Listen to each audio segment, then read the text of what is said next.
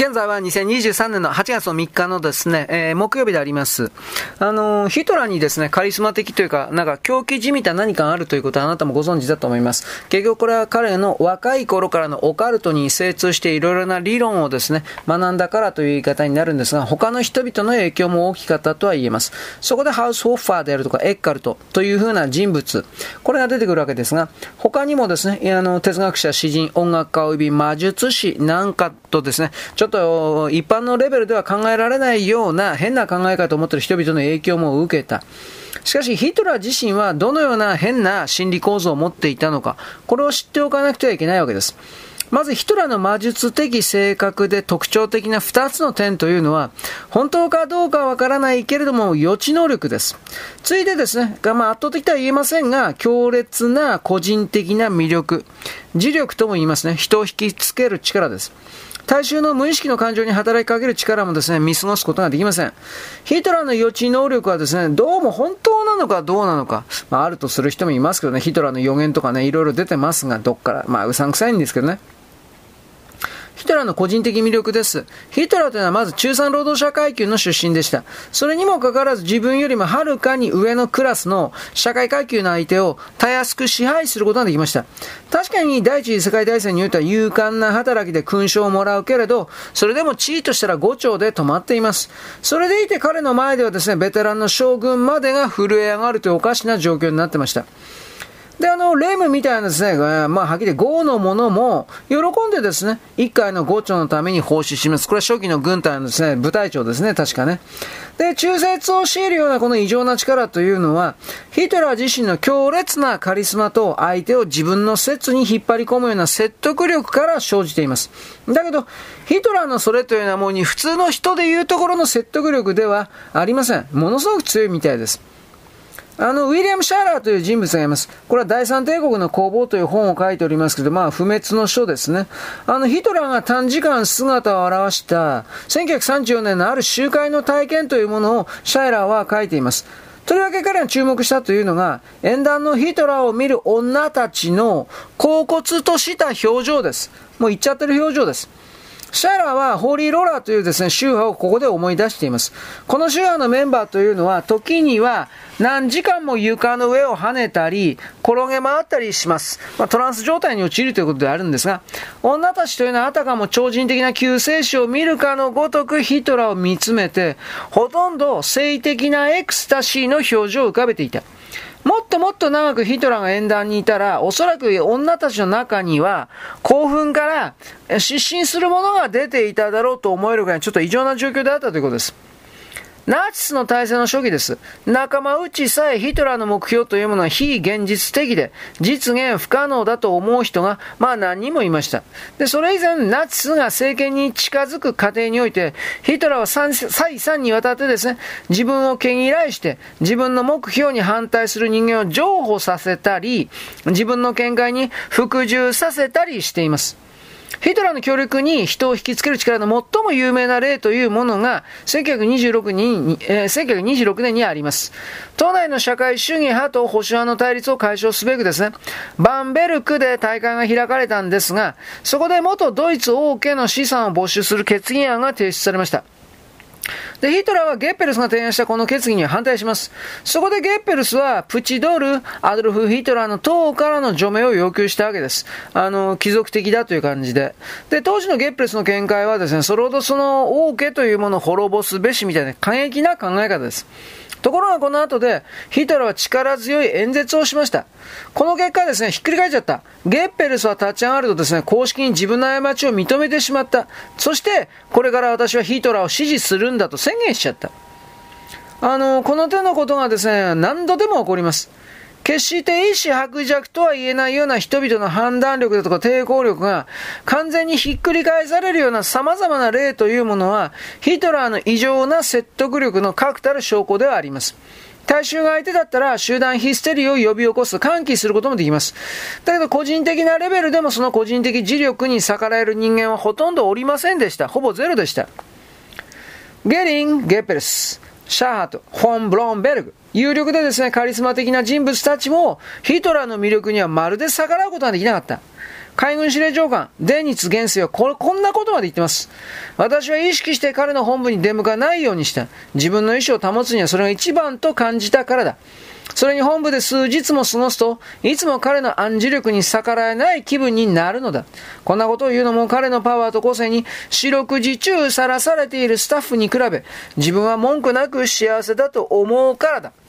つまりですね、大なれ小なれヒトラーというかナチスの軍人たちというのは、徹底的にある意味ヒトラーを畏怖していたというか、恐怖していたという言い方は言えるでしょう。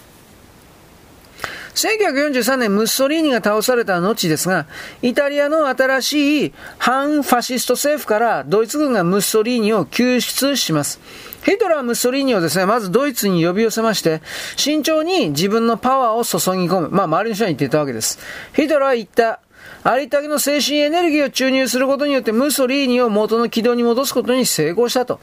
あの4日間でドゥーチェ、首領は見事に変身した。到着の際、列車から降りたからまるで弱々しい老人だった。それはドイツを立つときは息、息、高揚でやる気満々の男に変わった。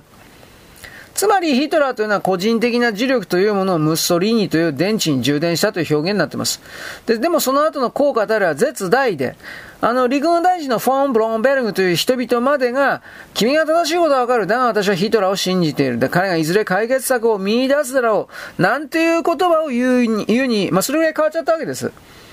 ロシア軍がわずか数マイルに迫るようなベルリンの地下壕においても、それでもヒトラーは、敗戦間際のヒトラーは部下たちの支配力を保持してました。人生の最後の瞬間まで、段階まで、ヒトラー伝を書いたですね、アラン・ブロックという男が記しています。アラン・ブロックというのはあの、イギリスの現代史家なんですけれども、まあ、あの、1950年代ヒトラー伝というものを出しています。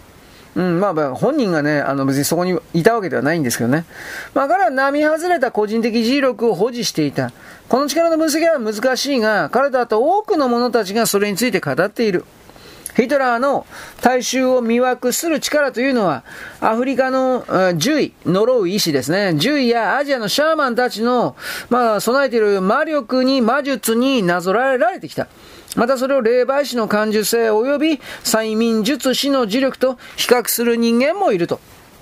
また、英国のイギリスのヒトラー研究家、これトレバー・ローパーという人物です。彼は、あの物うげな青緑色の瞳の持つ神秘的な力と、あの耳耳障りでもったいぶった声の救世主然としたうぬぼれについて書いたんですが、トレバー、シャイラーもまたですね、その呪文を受けた聴衆が自分の意志と心を引き渡すように思われた。そのように見えた。このオーストリア人の魔術的な言葉、これはあまりにも危険だという意味で、反ナチスのあるイギリス人がヒトラーが演説を行う集会に出席しました。彼はドイツが全くわかりません。ところが、ヒトラーの抵抗しがたい雄弁術の影響を受けて、内容が全く理解できないにもかかわらず、やがて感情の高ぶりを覚えていきます。そして驚いたことにいつの間にか慣習と一緒にナチス式に入るヒトラーと叫んでいたわけです。それぐらいに恐ろしい力を持っていたということ。まあ、青年時代のヒトラーがですね、数多くの催眠術の本を読んでおりまして、歴史上の偉大な雄弁家を研究したということは、まあ、あの、分かっているわけですが、若き日の友達のクビツェクによったら、ワグナーのリエンチを見た後ヒトラーというのは興奮の面持ちで、あの、自分もいつか、弁論の力で大衆を魅了できるようになるだろうと、まあ、クビツェクに言ってるわけです。それが結局実現していったということですね。私これ前回ちらりと言ったと思うけど、YouTube とかあの辺でヒトラーの演説動画、え、当時の記録映画か。これらの動画多分見られる、見れると思うんで、うん、まあ、どう、一体どういう人なん？というふうなことをあなたが確認するために、それらの動画、まあ、いいのが残ってるとは言わんけど、ベルリンでの動画が一番すごいんだったかな。まあ、それを見てみればですね、私もあなたもドイツ語わかんないけど、どんな、なんか、これは一体誰なのっていうふうな、驚きを持ってですね、それを見ることになると思います。はい、よろしく。ごきげんよう。現在は2023年の8月の3日のですね、よえー、とね、木曜日であります。いわゆるあのー、ヒトラーはものすごく演説がうまかったというかですね、それの力を使って人々をコントロールしたという言い方になりますが、あのー、なんだろうかな。我が闘争の中で、まあ有名な本ですね。この中で、ヒトラーははっきりと偉大な力と弁論術を結びつけています。歴史のうねりの中で常に偉大な宗教を生み出して、政治的な大変動を引き起こしてきた力というのは、太古の昔から話し言葉の持っている魔術的な力であったと。一般大衆というのは演説の力によってのみ動かすことができるのだと。偉大な運動、大衆運動、人間の情熱や感情の大爆発、それらの全ては大衆の間に投げ込まれた言葉の松明によって引き起こされるのだとヒトラーは語ります。またヒトラーによればですね、群衆の中で反論を圧倒するには理屈では無理だと。隠された力に訴える必要があるんだと。で、これをですね、オット・シトラッサーはですね、次のように言うわけです。ヒトラーは人身の波動に精妙な地震観測器または無線受信装置を持って応じている。これによってどんな後天的能力も及ばぬほどの精度で心の底に秘めた欲望、容認しがたい本能、そして国民全体の苦しみや反抗心を宣言する覚醒器の役を果たすことができる。押し寄せる精神の波動に応じて語るうち、20世紀最大の演説家に変身する。アドルフ・ヒトラーが会場に入る。そして空気の匂いを嗅ぐ。しばし方角を手探りして雰囲気を感じ取る。そしてにわかに突進する。その言葉は矢のごとく標的に進み、ここの、個々の慣習の生傷に触れて、大衆の無意識を解放して内欲の欲望を表出させ、大衆が聞き聞きたがっていることを語りかける。ここまで褒めんでもええと思うんですが。では、このヒトラーにそもそもですね、あの、すべての男女を支配するような脅威の力を与えるものは何なのかということです。一種の催眠術なのか、または雄弁術の力なのか、霊媒能力なのか、シャーマニズムなのか、それともですね、あの、ヒトラーが全部のドイツ国民に魂と運命に投げかけた呪文とも言えるようなものはもっと邪悪なシステムが、原因があるのか。確かにですね、催眠術というのは相手を呪縛するようなヒトラーの力を説明することはできます。しかし催眠術師の本質というのは、まず相手をリラックスさせて、くつろがせて、それから低下した抵抗心に術師のエネルギーを作用させていくというやり方をとります。ヒトラーがこれをやったとは到底思えません。という、このドイツの指導者の前でくつろぎを覚えた人間はいないからです。確かに催眠バーの性格と起源については議論がつきませんが、しかしくつろいが、いや、リラックスが基本という点では、誰も異論はありません。で、ヒトラーがどんな力を行使しようとも、少なくともこれは催眠パワーではないということはわかるわけです。また集団催眠もヒトラーの大衆操作術の説明とならないという理由がありまして、そのためには演説者が膨大な数の人間に集団幻想を作り出さなくちゃいけないわけです。集団幻想の例えば最も有名な例というのはインド人のロープトリックです。このロフトリックの目撃者からいろいろ話を聞きますと、催眠術師というのは自分の望むイメージを観客の瞳に見せることができると。まず監修にですね、ロープを収めた顔のことを細々と語るわけです。で、そこから幻想を作りそうな心理的頃合いを見てロープを宙に投げます。ロープは実は宙に地上に落下してるんですが、あの、慣習にあらかじめ振りまいておいた言葉のあやというか言葉の罠のおかげで、あの、慣習というのは行者が言う通りのもの、つまりロープが宙に垂直に浮いて、で、これを少年がよじ登っていくという幻覚を見ることになるわけです。本当にこんなことできたんですかねって言い方なんですが。ひょっとしたらヒトラーも大衆が望みもしないものを信じさせたり、実行させたりしたかもしれません。わからんけど。だけどいかにヒトラーでもドイツの国外、国内で、国内外で集団幻想を常に作り続けることはどう考えても無理です。無理だったと思います。また一般の催眠術同様ですね、インドの行者の成功の秘訣というのも、やっぱり慣習をくつろがせる腕にあります。つまり触れたようにヒトラーはその逆をやってるわけです。あの、よく知られているヒトラーの催眠術への関心にもかかわらずですよ。彼の力の秘訣が明らかに催眠術でないとすれば、それ以外どんな説明が求められるか。えー、まあ、スイスの魔術師でです、ね、医師のパラケルススという人物がいます。フラストゥース・パラケルススで、うんパラケルススです。まあ、錬金術師であり、ヨーロッパとか中東を放浪して各種の知識を、まあ、あのー、吸収した人。肉体は単独のものではなくて魂のための家であって、医者は肉体と魂の二つを同時に扱わなければならないと主張しました。で、この人間と霊界との小王理論に基づいて医学技術に哲学的基礎を与えた、まあ重要人物ですね。彼、パラケルススによったら、生命の本質というのはムーミアと呼ばれている物質の中に存在すると彼は主張します。で、この物質は目に見えないけど、血液、尿、糞便、汗、体毛から作った磁石でこれを引き寄せることができる。血液や尿などは肉体の生命力が含まれている。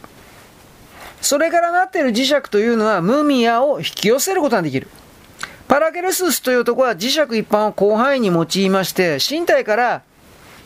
神経流体というものの抽出を試みました。まあ成功はしてないと思うけどね。で、少なくともですね、ナチスの幹部の一人というのはパラケルススの思想を本気にしたわけです。すなわちですね、ルドルフ・ヘスというのは、有害放射物というものを除去せんとして、ベッドの下に常に磁石を置いて寝ました。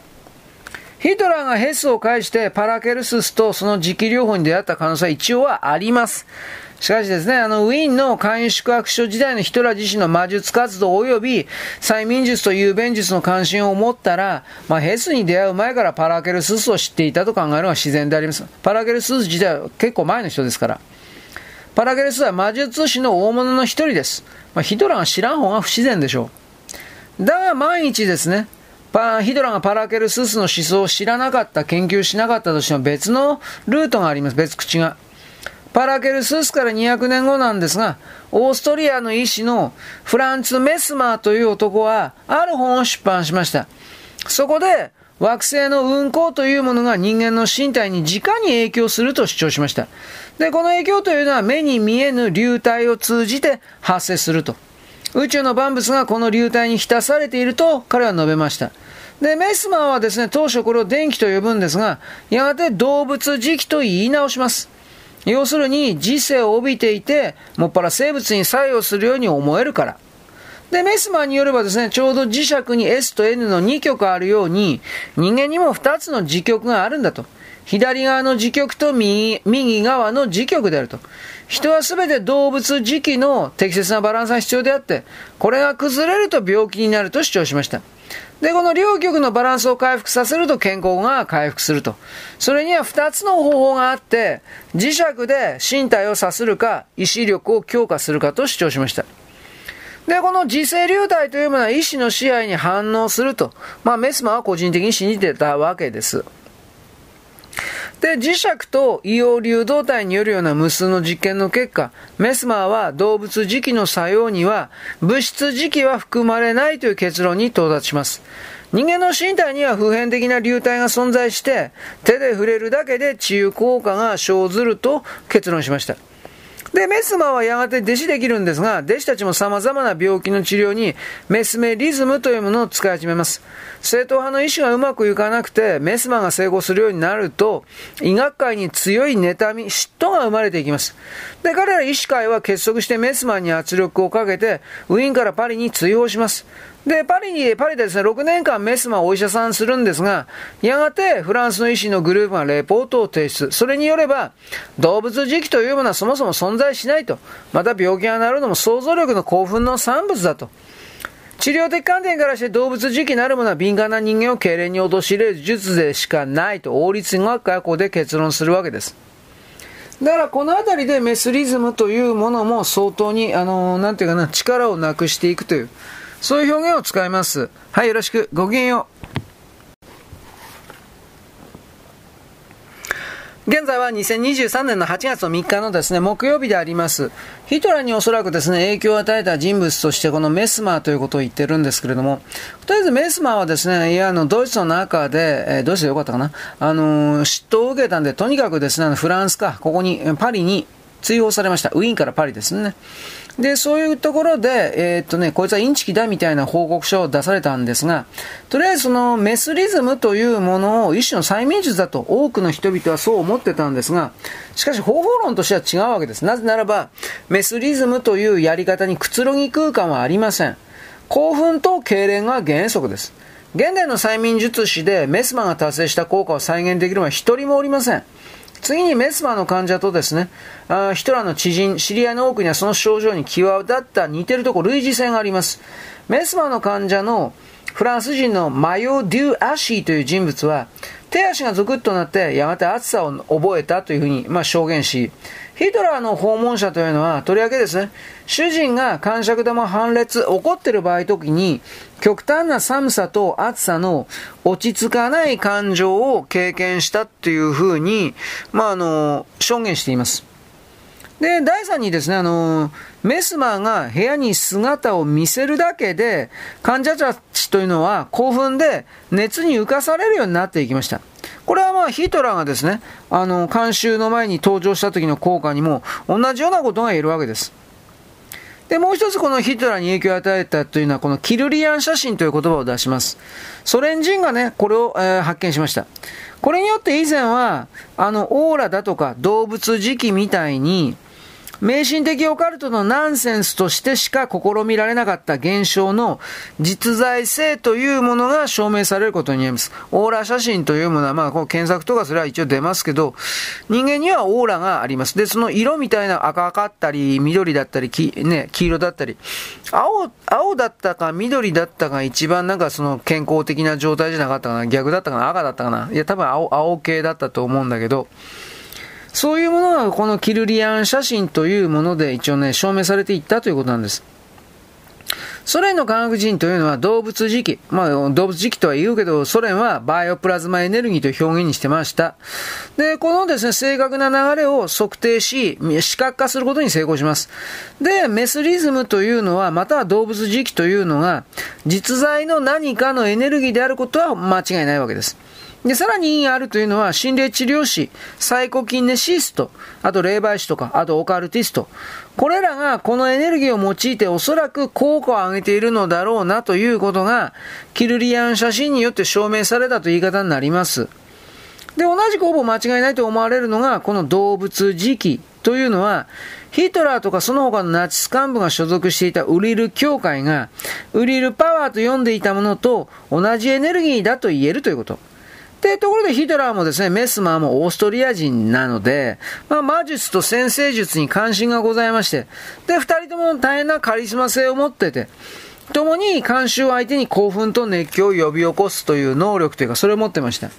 また、メスマーの動物磁気というのは、ヒトラーが別名で用いていたウリルウリルパワーに他はならないと。さらに興味深いというのは、磁気流体というのは意志の支配に従うと、メスマーが信じていたところにあります。ヒトラーもですね、優れた意志の前に人も状況も屈服させることができると。これは我が闘争なんかで繰り返し述べております。で、これで、どうしようもない会議主義者以外においては、ヒトラーがメスメリズムのパワーを発見して、これを個人とか出来事に応用して、あの、大変な改革効果を上げたんだと、このように、そう、推理すること、考えるだけの証拠が揃ったとは言えるわけです。ここでですね、パルシュパルという書物だったと思いますが、これはヒトラーに及ぼした甚大な影響を見え、なんていうか再び考えないといけません。この伝説の中に言葉の力が言葉の剣となり、騒動ですね。えー、これによって人が善にも悪にも動くというくだりがあります。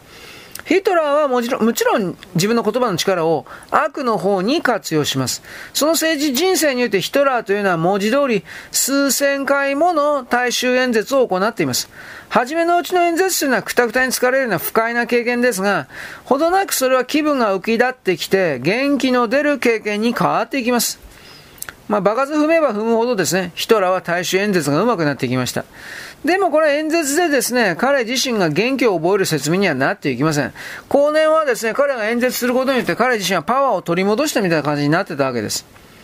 疑いもなく彼は喋るにつれて力を失うのではなく力を得得していきました。獲得していきました。で、演説が終わる頃には恍惚とした霊媒師とほぼ同じような状態で膨大な観客の意識化の願望を勝手に代弁するようなスピーカーになってた。で、かくも霊媒的な弁論術というのは通常の大衆演説よりもはるかに疲れるんですよ、普通なら。ところがヒトラーの場合は気分がスッキリしてきて、元気が出てくるように観察できた。親しい友人で同僚のアルベルト・シュペアという人が、彼はこうした大衆大衆集会から自分が吐き出した以上の力と勇気を吸収していると。元気になっていると。で、このような現象について合理的な説明は今のところ存在しません。だが、すべてが納得できるようなオカルト的説明はあります。オカルトですよ、説明はあります。ヒトラーについてのこのオカルト的解釈こそ意味が通るんだと、守備一貫性があると。他の仮説仮説ではもう無理だと説明はという。で、この、そのことによってヒトラーの各側面を説明できることになるんですが、これを、うん、解釈を妨げるのは、まあ、実証主義というものの壁というか、それですね。ヒトラーの持ってる力のオカルト的説明は割と簡単明瞭です。このナチスの指導者は他人のエネルギーを食う、食らう、食べる人間の一人だということです。膨大な個人的な磁力を放出するけれど、他人から霊的生命力を引き出して、自分の電池に再充電する。他人のエネルギーとか精神エネルギーを盗んじゃうという人です。いますね、そういう人は。カリスマの強い人っていうのは。ヒトラーは要するにですね、オカルトティストの仲間から心霊吸血鬼と呼ばれるものにどうやら属していた。注目すべきことはヒトラーと接した人間が彼に会った後は疲労を覚えるというふうにみんな言うことです。愚痴を言うことです。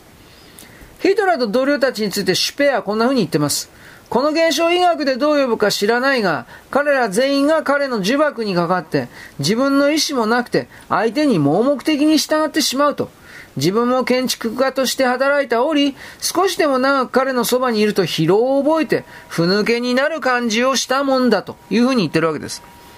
まあ、それでもシュペアはヒトラーの側近一般とはちょっと異なっていて、オカルト競技には極めて簡易的な姿勢でした。彼はヒトラーが心霊吸血鬼だとは言っておりません。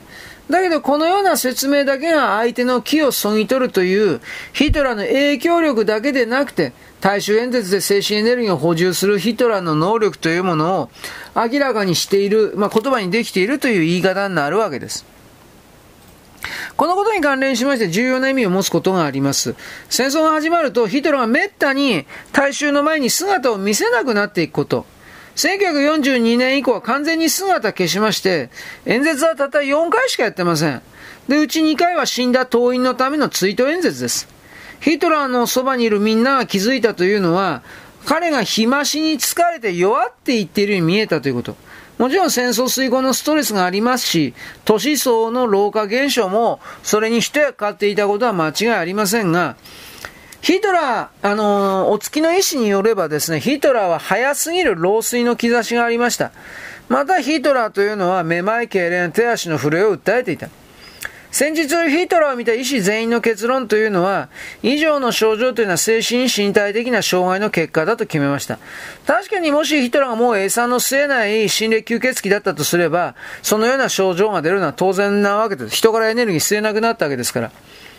ところが、個人的磁力の並外れた力を、あ相変わらず発揮していたとすればそういう力を。それは自分の力は抜けていくわけだけですよね、これは結局。だ結局それはあのエネルギーが抜けていく一方であったということの自覚もありますが、まあ、当時のドイツは後半はやっぱりどんどん負けてましたからね、勝つまでは出られなかった恥ずかしくてというか、なんかそういうのはきっとあったと思われます。はい、よろしく。ごきげんよう。